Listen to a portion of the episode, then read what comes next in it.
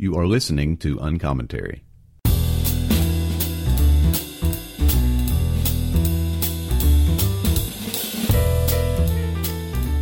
Hey, folks, this is Marty. I want to remind you again about my friend Byron at Hearts and Minds Books and encourage you to order from this uh, independent bookstore up in Pennsylvania. Uh, it's heartsandmindsbooks.com, and when you go there, you'll see easily the navigation to uh, request a book or to ask about a book. Uh, they're super helpful. If you'll mention uncommentary, uh, on some books you can get a discount. They can't discount everything because of the nature of their small operation, but when they can, they do and I really encourage you to check them out. Uh, he mentioned to me recently that there has been some business come, come his way as a result of the podcast. That makes me like really happy. That's heartsandmindsbooks.com. Uh, you can actually leave a card on file. I do this all the time. And then email him when you want a new book and how you want it shipped to you, and he can handle it uh, right there through your email. And uh, it's really, really encouraging to him. And so I encourage you to check him out.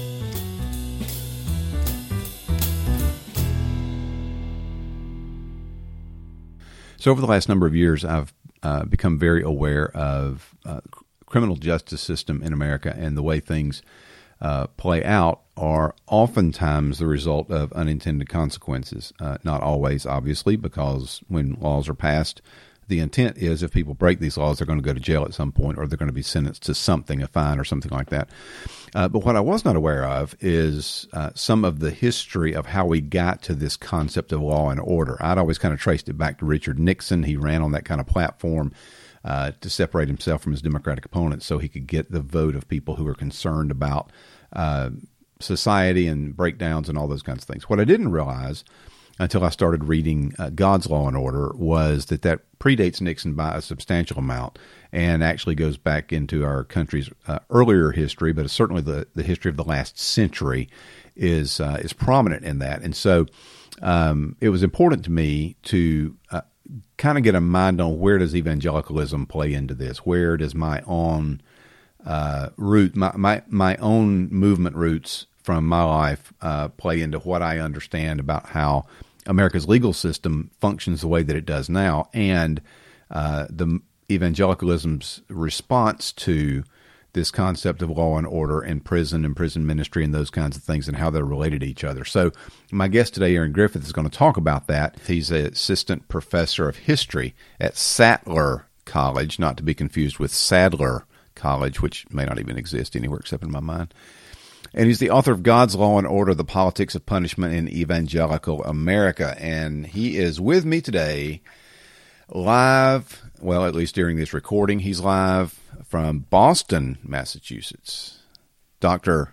Aaron Griffith, welcome to Uncommentary. Thanks for having me. It's great to be here. So, uh, I want to let you know that this is a subject that has been uh, on my mind for quite some time. Um, the whole concept. I guess I got started interested in it personally uh, when I started realizing about racial sentencing disparities. Um, mm-hmm. And so uh, I've just kind of had my mind in this area for a while. So when your book popped up, um, I immediately wanted to to get it. And thank you for being here. So why don't you tell everybody a little bit about who uh, Aaron Griffith is? All right. Well, uh, again, thank you for having me on here. It's it's really wonderful to be here. Um, so I uh, teach history and uh, history of Christianity, American history uh, at Sattler College, which is a small Christian liberal arts college in uh, downtown Boston. Um, and I'm originally from Alabama. I grew up in North Alabama and then went to Wheaton College for my undergraduate training and then on to Duke for my Master's of Divinity and then my doctorate. And uh, I have for a long time been interested in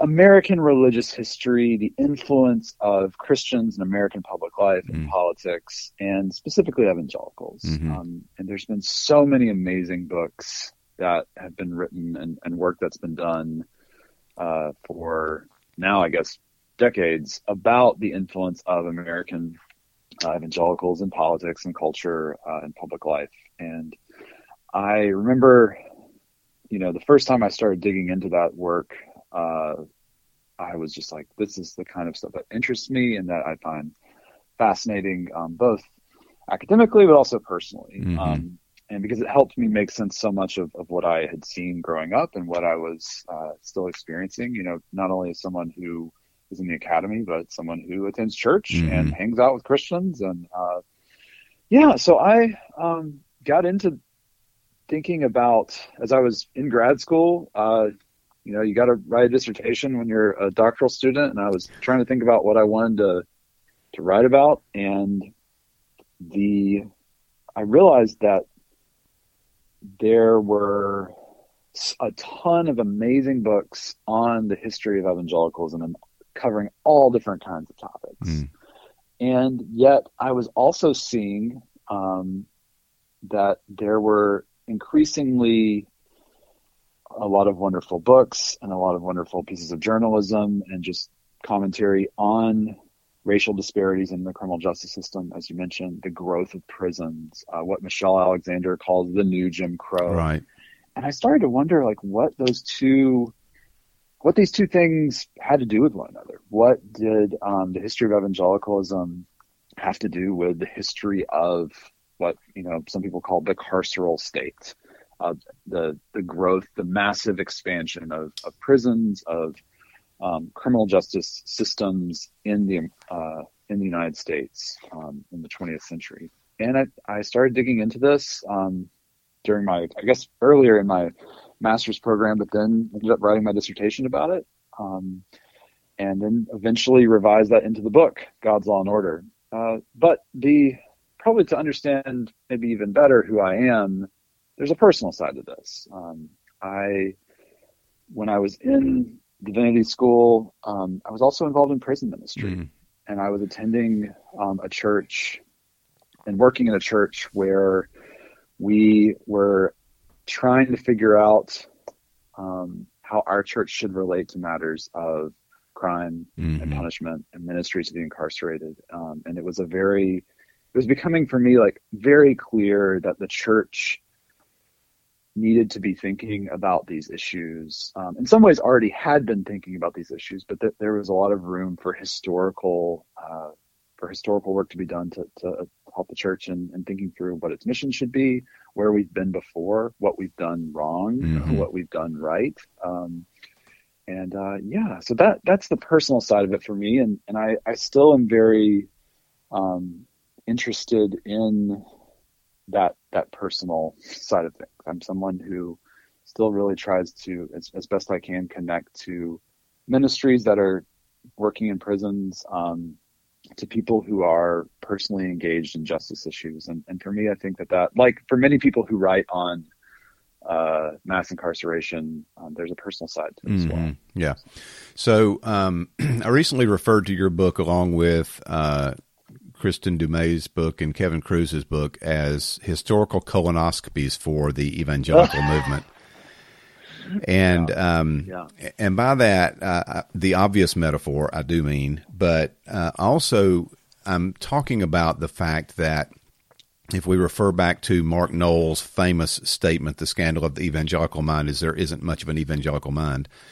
Um, that we are ignorant not just of our own religious history, but we're ignorant of what our positions and policies that we've supported have done in the culture in which we live because our focus is on right doctrine, mission, uh, you know, ethics that uh, affect us personally, those kinds of things and far less reflection as to okay for the period of not, whatever 1950 to 1960 or 1960 to 1970 evangelicals stood for x and as a result of x this happened that oh wait that was not a great thing but now we're 50 years later and possibly repeating the same mistakes because we don't know our history and what some of the outflow of that history has been so that's one of the reasons that I wanted you uh, to talk about your book, God's Law and Order: The Politics of Punishment in Evangelical America. So set the stage for um, how this affects us today. I know it goes all the way back to Leopold and Loeb, who a lot of people know the names but don't know the connection to what we're talking about. So yeah. set that table for us. Yeah.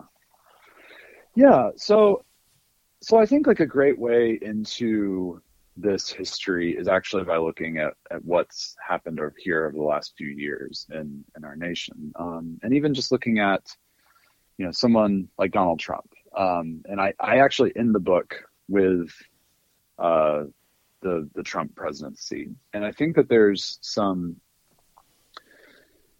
some once we look at the current scene, then it maybe helps us take stock of where uh, some of the, the tensions and the the challenges of, of that the past um, mm-hmm. can present to us. But Donald Trump is someone who was the self-proclaimed law and order candidate. Right. You know, this is something that he ran both of his presidential campaigns. You know, constantly trumpeting law and order, holding up this specter of of crime, whether it's crime within um, you know, uh, urban areas, whether it's the crimes that he alleged, you know, he said that immigrants are mm-hmm. bringing into this country, and and it was clearly just highly racialized in character mm-hmm. the way he's he was doing this, um, and he was someone that also courted white evangelical voters mm-hmm. and received a lot of their support uh, in both of his uh, presidential runs, um, and yet Donald Trump, in the midst of his presidency, became someone who also became, he was uh, pretty outspoken about the need for criminal justice reform. Um, in 2018, the First Step Act was passed, uh, you know, with his signature, which was um, a fairly modest piece of criminal justice reform legislation on the federal level. I mean, it was, it but was, it was something. You know, many activists. it was something, yeah. and he uh, realized that this was something that he could uh, garner support from um, bipartisan support mm-hmm. uh, on as an issue. And he, at the uh, this most recent RNC, um, he even, you know, he, as he's hailing this passage of the First Step Act and the kind of work he's done um, on criminal justice reform, he, you know, brings out an, as an example a man who had been incarcerated who comes out and speaks of his own support for the um, the the First Step Act. And this is not only a man who's been incarcerated and has turned his life around, he's also become a Christian while he's in mm-hmm. prison. And these kind of sentiments, the presence of highly punitive, highly racialized law and order, along with some sense of the need for reform of the system, that there is a problem in the system, the criminal justice system, mm-hmm. and the presence of white evangelical support and conversionistic narratives. Mm-hmm. That all is going on right now. and uh, that is very much what this history um, that I chart in the book is trying to deal with. Mm. All of those aspects. Um, not only of punitive law and order politics, but that's it. That's definitely part of it. Not only prison ministry or prison conversions, although that's a part of it. Not only criminal justice reform, um, but the way all of that works together, often arising in the same churches, from the same leaders, um, in the same publications uh, in evangelical America.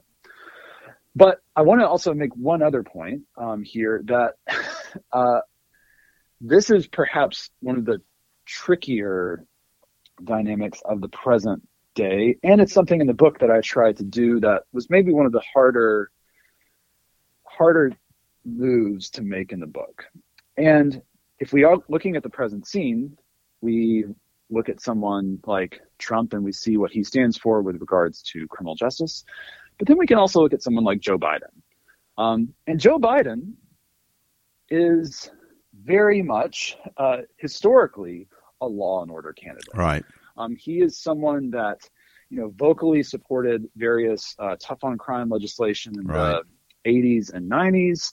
Um, he has, even though he has uh, become much more um, aware and willing to talk about inequities, racial um, and economic inequities related to criminal justice, he's still someone that he's not going to say he's going to defund the police. Mm-hmm. He's still someone that is is very much wanting to garner support from pro uh, law enforcement um, parts of America. And I think this is actually a key to understanding not only the history of evangelicals and criminal justice, but of American um, criminal justice more generally. That it is often a bipartisan story it's often a story of consensus. Yeah.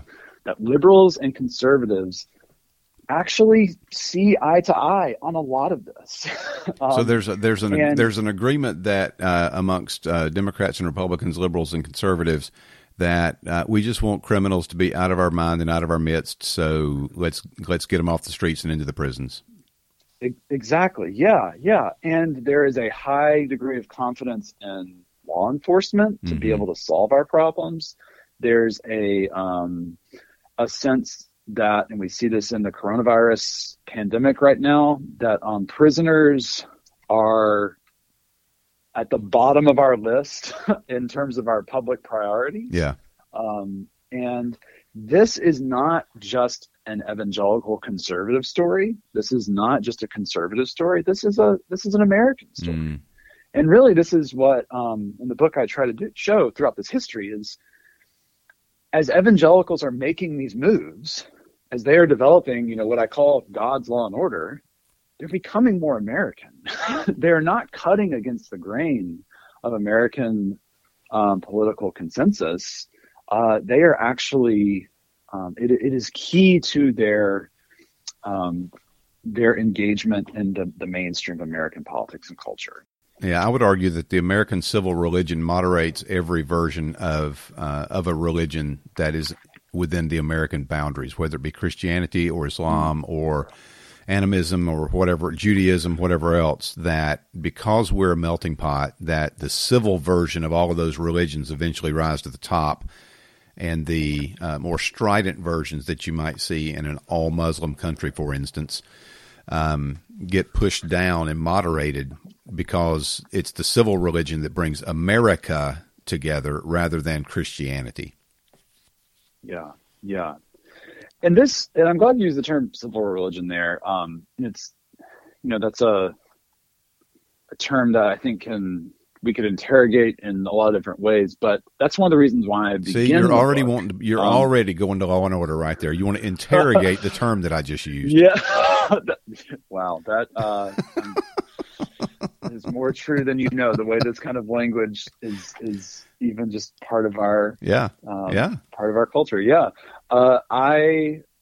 This is why I tried to begin the book. A lot of histories of mass incarceration, criminal justice in, in you know modern America begin in like the 60s, mm-hmm. you know, or maybe even just in the 80s, you know, with the war on drugs or sort of law and order, the law and order presidency of Nixon. And um, I took a cue from some amazing scholars of the carceral state like Naomi Murakawa and uh, Marie Gottschalk and I realized like we have to start this story earlier mm. because if this is a story, as you say, of civil religion, of evangelicals entering into that civil religious uh, discourse and um, framework, then we should go look at this where this religious consensus um, was was truly forged, and that is, in my view, um, in earlier in the 20th century. Um, and I, that's where the book begins is, is with the, uh, the interwar period where Protestants, Catholics, and Jews are speaking with, are becoming much more interested in crime as an issue of social concern mm-hmm. and are developing in very different ways, but on some level developing a united front against crime and labeling it as a problem of secularization and mm-hmm. saying that there has to be this American religious response to this uh, to this problem. Um, and you mentioned the Leopold Loeb trial. Um, so I, be, I literally the first part of chapter one is about this trial that occurs um, in the mid 20s, um, where two uh, University of Chicago uh, undergrads um, commit a really gruesome murder, and they are put on trial in this very public.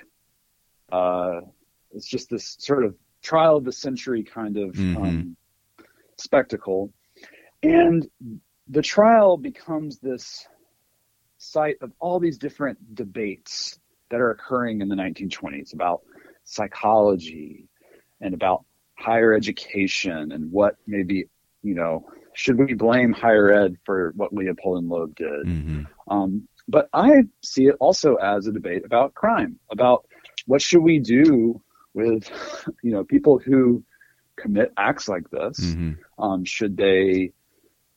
Not only how should our society punish them?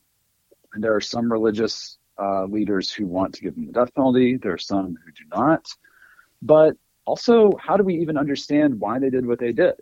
Did they do it just because they're simply evil? Because they made a clear choice to commit some sinful act? Um, it certainly seemed like it.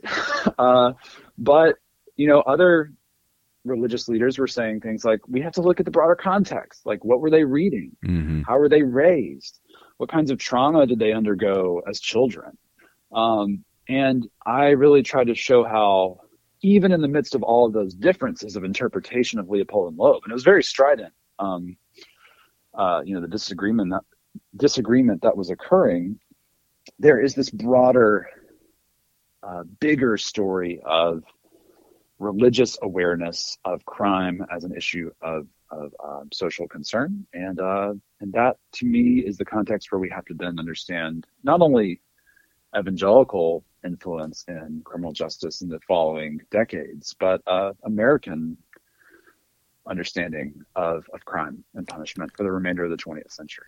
This is Marty Duren. I'm talking to uh, Aaron Griffith about his book, God's Law and Order, The Politics of Punishment in Evangelical America, and we'll be back right after this. So I want to tell you about a couple of books that I've received, actually three uh, that I've received since the podcast was on hiatus, and uh, recommend that you check them out. I'm not, I haven't read them all yet, but they were sent to me for review, uh, and I haven't had a chance to actually review them but I'm going to bring them to your attention in case you might want to check them out. One is called Rethink Yourself The Power of Looking Up Before Looking In by my good buddy Trevin Wax, who's now a VP at Lifeway Christian Resources. And uh, Follow Your Heart, You Are Enough, You Do You. Trevin examines a lot of these kinds of sayings that have arisen in our culture and examines them in light of Scripture. And this book is called Rethink Yourself. This is a good discipleship work, so I want to encourage you to take a look at it. Uh, also, from Billy Hallowell, Playing with Fire. This is a book on uh, a modern investigation into demons, exorcisms, and ghosts. So, um, if you're if you're the scaredy cat type, you might want to pass this one by. But if you're doing some study on spiritual uh, spiritual warfare, or if you've always been interested in ghosts and what the Bible says about those kinds of things, the spirit world, uh, check this out. It is uh, Playing with Fire a Modern Investigation into Demons, Exorcism, and Ghosts by Billy Hallowell. This is published by Thomas Nelson. Uh, then a big old honking book called The First 100 Years of Christianity, An Introduction to Its History, Literature, and Development uh, by Udo Schnell. Uh, this is a fantastic looking book. Again, I haven't gotten into it, but this is the very kind of book that I would reference over and over again in sermon preparation. It's many hundreds of pages long, about 650. Uh, the first 100 years of Christianity, not only about theology, history, literature, and development by Udo Schnell. And I uh, t- hope you'll take a look at that one. That's from Baker. It is an academic type book, so it's not cheap. But if this is your kind of thing, uh, I encourage you to take a look. Don't forget to check out Hearts and Minds books with my buddy Byron, Byron Borger. And uh, you can find them online, Hearts and Minds books, and you can order through them uh, mention uh, Uncommentary Podcast, and if they're able to give you a discount on a specific book, then they will do so. They can't get every book, but man, it is good to work with a local bookstore and encourage them and keep them in business. Okay, so um, Leopold and Loeb, uh, and there's a consensus around uh, kind of uh, crime being a result of secularization. So there's this kind of uni- unity of uh, religious opposition then uh, to crime um, and the growth of it, uh, I guess, which they they kind of uh, isolated or located in some inner city contexts or urban contexts, and then in the gangster contexts, which I guess were prevalent mm-hmm. during that time. I know that because I watched The Untouchables.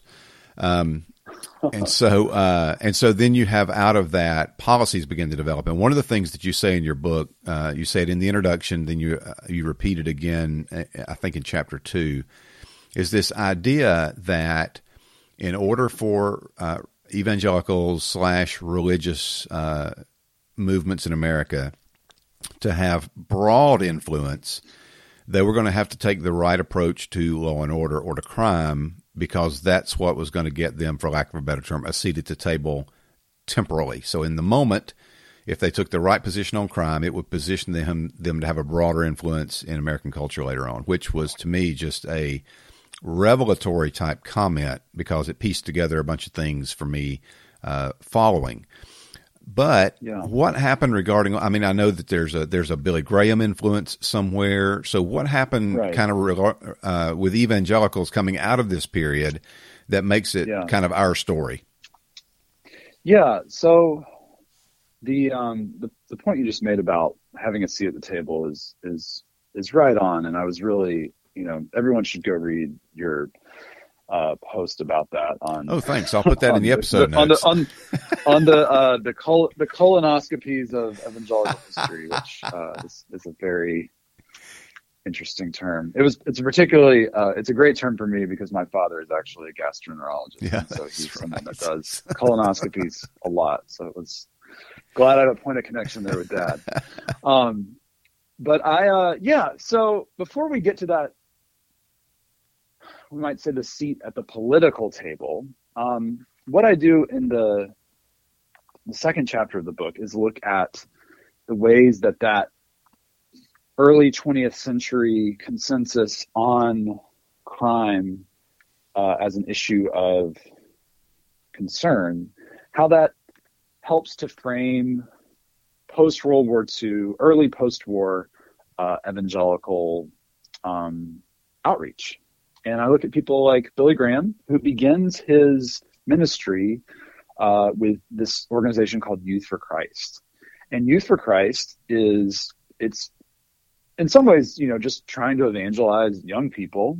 But a lot of what they're worried about is delinquency, juvenile delinquency. Mm.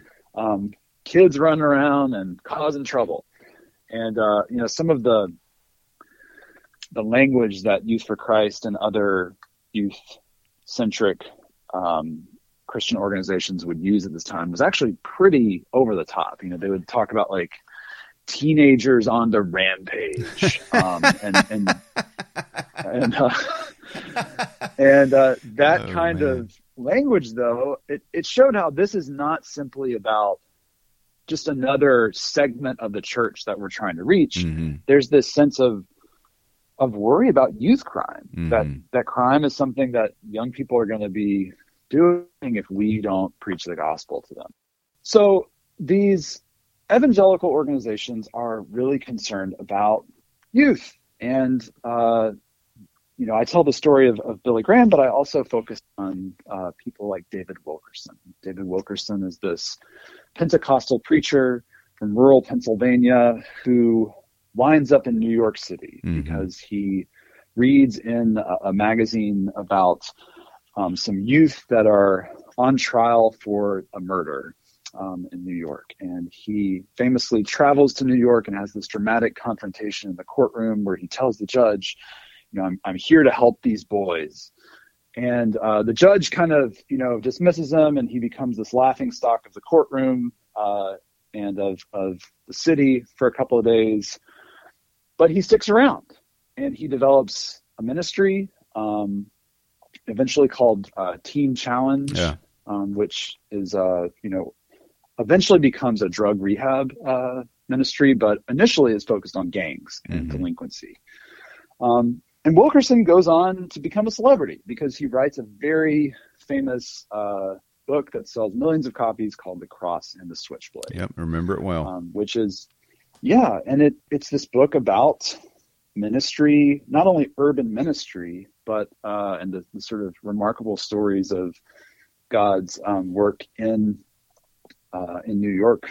But it's a story about crime. It's a story just as much about the switchblade as it is about the cross. Mm. And what I try to do in this chapter, in, in chapter two, is show how this early post-war evangelical um, approach to crime, matters of crime and delinquency, uh, they are inheriting this broader civil religion, you might say, from the earlier earlier in the 20th century.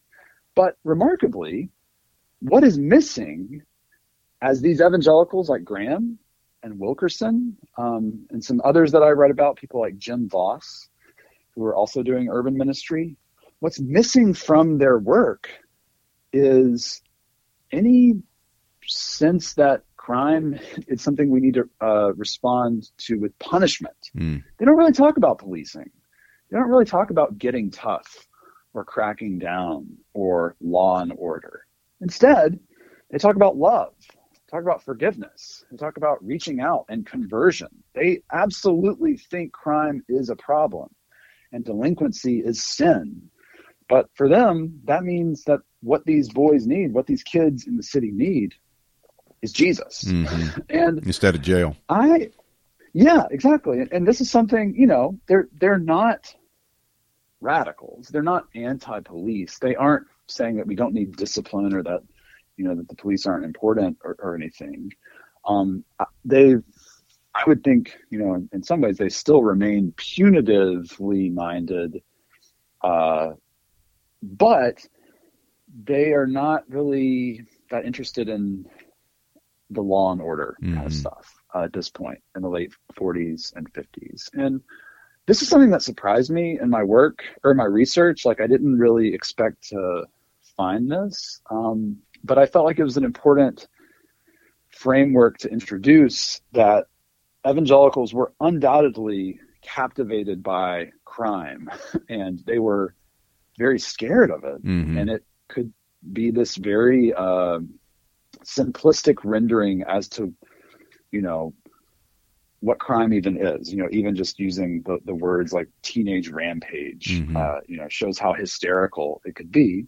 And it also could be highly racialized. Um, you know wilkerson graham uh, and others are undoubtedly seeing the cities uh, as the sites where crime is most prevalent, and those are the places that need to be ministered to. Um, and that they are not at all addressing issues of civil rights or of racism or of racist practices around like you know you know redlining or Mhm. anything like that any of the problems that are persisting in the cities that are Mhm. causing uh, residents of color tremendous problems um, but i i think that there's it's important for us to realize like that there was not that much interest in punishment at this point um, Huh. in, in sort of the public evangelical uh, mind, we might say. But then that shifts, and that's the subject for the next couple of chapters in the book. Um, and this is where I think the the seat at the table, as you said, uh, is really uh, really important. Mm. Um, evangelicals over the uh, course of the 60s and 70s, um, as they start getting more interested in politics, uh, as they start getting more interested in um, public influence intellectually, uh, in charting out their own positions on social issues and political issues, and not just simply talking about evangelism Mhm. and conversion.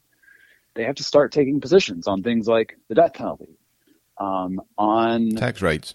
uh, ta- yeah, tax rates Yeah. on, uh, but not only that, on criminal procedure, on uh, how we should understand what courts are doing, on civil rights, Mhm. and uh, and I try to show how part of having that seat at the table um, was uh, evangelicals started taking more punitive positions, not only you know theologically and intellectually, uh, but they also started lobbying for passage of uh, of, of laws and for um, po- more policing as a way to solve these problems of crime that have already been you know per- perceived as problems for a long time, but the way that they want to respond punitively is, is actually uh, is a new development in the 60s. Is that is that related? is that related to the uh, political syncretism? Where uh, so was the tail wagging the dog here? Where this isn't a bunch of pastors go to the Old Testament or whatever and decide we need to be more stringent, more punitive. Was it? Hey, we're for law and order. Uh, society says, well, for law and order means we're doing this punishment, this punishment, and three strikes you're out. And then evangelicals say, okay, then that's what we need to support.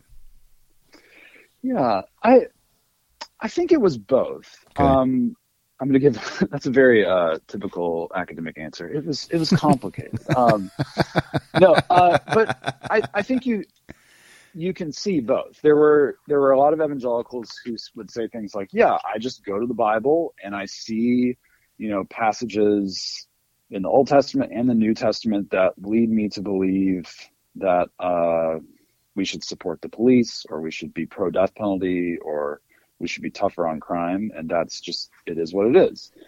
But there were also times, and, and this was significant for me to see this time and time again, um, where there were evangelicals active in politics who would acknowledge that their faith was one founded on forgiveness of sin, mm-hmm. was one that ideally held out hope for prisoners, for those who had committed um, wrongs. And evangelicals, time and time again, would say, that's fine. That's good. I believe that. Um, I believe that Jesus forgives sins, but I also believe um, that we need to be safe. Mm-hmm. And I think you could see both of those those sentiments. Um, some people, and, and probably most evangelicals, were some combination of the two. Um, it was not this outright rejection of their faith necessarily, but there was a sense that simply simple conversion on its own or forgiveness of sins or, or what have you was not going to be enough. And this is where um, in the book, all of this culminates in a particular institution, the prison. Mm-hmm. And this is what I talk about in my uh, um, fifth chapter, is how prisons become a place where evangelical evangelicals can realize all of these sentiments at once, right? Because prisons are a place that are theoretically about public safety, mm-hmm. about addressing crime with the state, uh, but they're also sites of conversion for evangelicals. Captive audiences. Where, yeah, they're ca- yeah, and and that word cap that phrase captive audience was used by evangelicals. Like wow. I saw that used multiple times. Um, they're places where incarcerated people can hear uh, or can feel convicted by their sin and can uh, choose a new way of life and um, become become better. They can be converted. In your in your and, study, uh, I'm gonna I want to uh, interrupt right here with a question that you may come back to yeah. if you want. But in this this um, desire or this press to uh, have an evangelical witness or a gospel witness in prisons after having created or helped facilitate, I should say, the circumstances that contributed to a rise in prison populations. Were evangelicals ever like, hey, we probably should step back and think about all the people who are getting sent to prison who aren't even guilty of anything, somewhere between one and seven percent or something like that, or uh, maybe uh, maybe some of these people shouldn't be in prison to begin with. Maybe you know if you steal an apple, it really isn't worth going to jail for seven years. Uh, uh, was any of that thought taking place, or did that arise much later, or have evangelicals ever really given serious thought to that? Yeah, um, I think a lot of throughout the Law and Order years, uh, that more critical side was present, certainly. Um, and often it wasn't because evangelicals had this profound sense of, sense of skepticism regarding, like, you know, the, criminal justice system or a sense of like structural inequities. It was usually because they knew somebody that had gotten, um, you know, had a really bad experience. Okay. like well, who had had one of my those. story, pretty much. Yeah. Yeah. Yeah. And that that is a um that is certainly the case with evangelical prison ministers, people who are not that at first really all that critical or critically minded, I should say, about of about prisons or the carceral state. But then they go into prisons and start doing work there and they can't help but see the problems. You know, they meet people in prison who are innocent. They meet people in prison who are maybe even guilty, but shouldn't be there. Mm-hmm. Uh, they meet people in prison who are maybe even incarcerated for very serious crimes. Um, it's making them worse. It's making them um, suffer mm. in a way that's uh, you know, on any standard is problematic. Mm. And I think prison ministers r- realize this, but it, it becomes hard for them to know what to do about it. And, uh, you know, in part because of the question of access. Like this is a, a perennial challenge for anyone who does prison ministry is if you want to go do prison ministry, you can't alienate yourself from the administration. Yeah. you can't become known as a problem. You can't uh, get on the bad side of the the superintendent or, or the warden or, or whatever. Um, that means you can't protest. You can't um, raise hell uh, yeah. about problems within the prison, and uh, that is a big problem for evangelical prison ministers who, or any kind of prison ministry, prison chaplains themselves, um, who are employed by the state, uh, cannot easily become activists. Um, they cannot easily be critical. And, and the person who I think probably more than any in the evangelical world who charts a new path here, and this is who I talk about in the last chapter of the book, is Chuck Colson. Mm-hmm. Um, Chuck Colson has a uh, is was a Nixon political uh, advisor, um, is caught up in sort of the broader Nixon administration illeg- uh, illegal behavior, mm-hmm. um, and he himself is incarcerated. Colson goes to prison in Alabama, actually, a federal prison in Alabama, and spends several months there, and it's awful it's a minimum security facility. It's not even like you know right. one of the the really bad. not ones. even Rikers Island but, or something. No, but he realizes how bad it is mm-hmm. and how meaningless his life is there, and like how the, the sort of just everything about it is destroying him psychologically, and um, and he knows that he's not even going to be there that long. And he looks around, he sees all the guys who are in there who are, you know, dealing with profound issues related to their sentencing or they don't even know like why they're in there. Like they didn't get adequate representation at mm-hmm. trial. You know all these just he's personally seeing all these problems with the justice system. And colson's first response is the sort of standard ministry response. Like i'm going to he himself has become a christian um, actually right before he goes to prison but after he leaves the prison, he says, I'm going to, you know, preach the gospel to these guys. Um, I'm going to try to help them have uh, the hope in Jesus that I have. Um, mm-hmm. Um, but he realizes that that's not going to be enough. Like he needs to do reform work um, to try to make a change. And this is, I, I, think, the most important part of Colson's legacy is not so much the ministry he does, but the way that he introduces within the evangelical mind, and then I think really into conservative politics more generally, a skepticism of the criminal justice system's ability to um, actually be just. Mm. And for Colson, this is a totally conservative argument. He's going to say, what do conservatives not like? They don't like big government. And right. there is nothing more bi- there's nothing more big government than our justice system. Like mm-hmm. it is inefficient. It is bureaucratic. It uh, destroys individual uh, agency and accountability, and um, and it's often just so straight up wrong. He, yeah, yeah, and uh, for him, you know, this becomes the way that he frames his criminal justice reform work throughout the rest of the, the 1980s, and I, I see this as uh, informing perhaps the the turn I mentioned um, at the beginning earlier in the interview just about Trump's, you know, how Trump can be both mm-hmm. a law and order president, but also talk about reform. Mm-hmm. And I think Colson really is the one who introduces that reformist impulse here uh, in the 80s. So. Well, Aaron Griffith is the author of God's Law and Order, The Politics of Punishment in Evangelical America, and I highly recommend it. I think you said yesterday that as of this recording anyway, uh, Harvard Business University Press or Harvard Press has it on sale. Um, and then it's that's on right. sale currently at Hearts and Minds Books. That's heartsandmindsbooks.com where you can order and that's right. mention uncommentary in your ordering blank. Um, so, Aaron, uh, man, great to have you. Thanks for the work that you're doing. And um, everybody buys book and read it.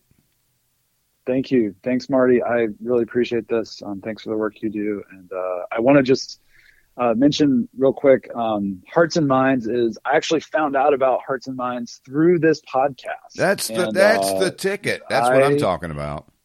I uh, I buy books from them all the time now. Um, Byron there is wonderful. So um, Byron, I believe he's still offering this, but he's actually giving uh, anyone who buys my book, uh, he's twenty percent off. So please uh, reach out to him and uh, yeah, mention this podcast. But uh, yeah, I would love to have people read it, and feel free to reach out to me on Twitter. Um, you can also visit my website, uh, aaronlgriffith.com. Would love to hear from you.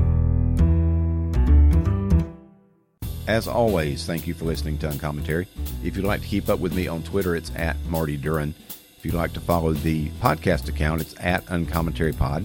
Please rate and review, and whichever podcatcher you listen to, uh, whether it's uh, Apple Podcasts or Google Play or Podbean uh, or Overcast or Castbox, whichever one you use.